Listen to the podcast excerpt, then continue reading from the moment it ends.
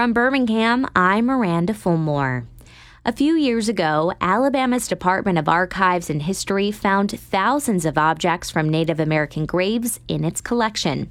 It also found over 100 sets of ancestral remains. Now, the institution is working with tribal nations to give them back.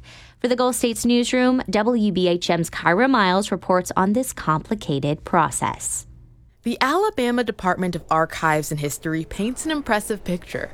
Giant white columns rise above groups of elementary school students. It's a welcome sight for staff, including Kelly Bowers. This is literally a stop for pretty much every fourth grader in the state and has been for a really long time. So, this is the hub of Alabama history. Lately, people have noticed that one of the exhibits is gone.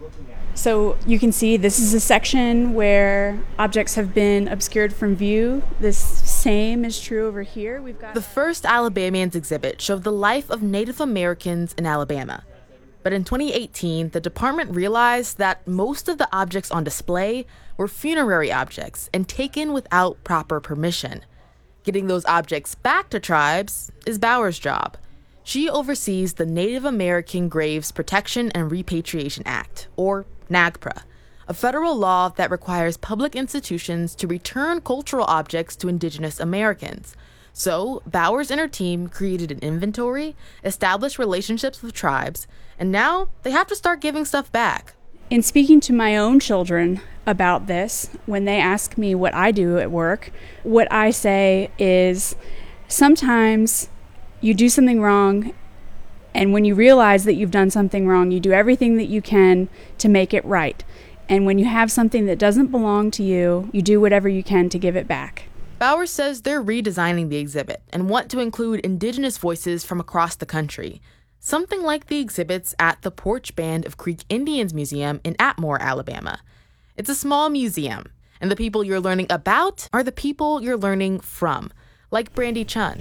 Hishjay, Brandy Chun, Joho Jifkaros, Esta Muskogo Getaway is Poarch, Alabama, a day dose. So I just said, hello, you know, um, I'm Brandy, or I'm from Poarch, Alabama, and I'm a Creek person. Chun says this museum is important, especially in Alabama, because it lets people know who shaped the land and the resilience of Poarch Creek people. You know, you're, you're, you're proud of where you are. You're proud of where you come from. You're proud of your people. I'm proud of who my parents were. I'm proud of who my grandparents were and all the struggle that they had to, to get where they are. So to me, it's just like I'm carrying the torch forward. 18 tribes have been working with the Alabama Archives. One is the Eastern Band of Cherokee Indians in North Carolina, where Miranda Panther oversees NAGPRA. She says working with the Alabama Archives has generally been a good experience but not everyone is there yet. The state of Alabama is really difficult. We have had the highest incidences of looting in that state over the past few years. Sometimes those objects or human remains are used in scientific research, but in many cases, they weren't donated to science, they were taken. Whether it's an object dug up by a private collector or part of an archaeological dig, the end result is the same. Once it's gone, you can't get it back. And cultural resources are non renewable. So if they've been destroyed or collected, you know, not only does that not provide any cultural context for tribes, but it's just gone. Panther says NAGPRA isn't just about following a federal law. It's a human rights issue. And I really think that we're turning the tide in the professional realm of getting more people on board with taking objects off display, making sure that research isn't occurring without the appropriate tribal people's permission. Panther says she's been using the Alabama archives as a good example of what should happen across the Gulf South. What are now Alabama, Mississippi, and Louisiana are the ancestral homelands for many southeastern tribes, but most of those tribes were forced to move further west during the Indian Removal Act. Deanna Bird is the NAGPRA coordinator for one of those tribes, the Choctaw Nation of Oklahoma. She's been working with Alabama for years.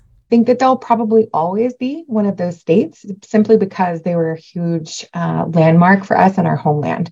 So, you know, Mississippi, Louisiana, Alabama will probably always remain open um, because we work with federal agencies on a regular basis down there. So, what happens when the tribes get their objects back? Well, that's private.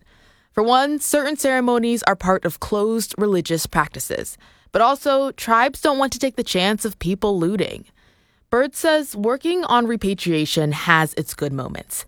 It's exciting to make connections and progress with different institutions, but sometimes it weighs on her. There's days where it's um, it's a little bit more uh, heavy, you know, when you have to to make maybe a decision about something that you you know were never really intended to make, like how to care for someone's ancestors but she says there are gratifying parts of the process too. We pray with these ancestors and we we do all of the the legal paperwork, right? The admin stuff, but there's also a spiritual component. And so it's very rewarding and there's a sense of joy in being able to keep that promise that they're going to be able to find peace again. For the Gulf States Newsroom, I'm Kyra Miles. Kyra Miles is a Report for America Corps member reporting on education for WBHM. The Gulf States Newsroom is a collaboration among public media stations in Alabama, Mississippi, and Louisiana.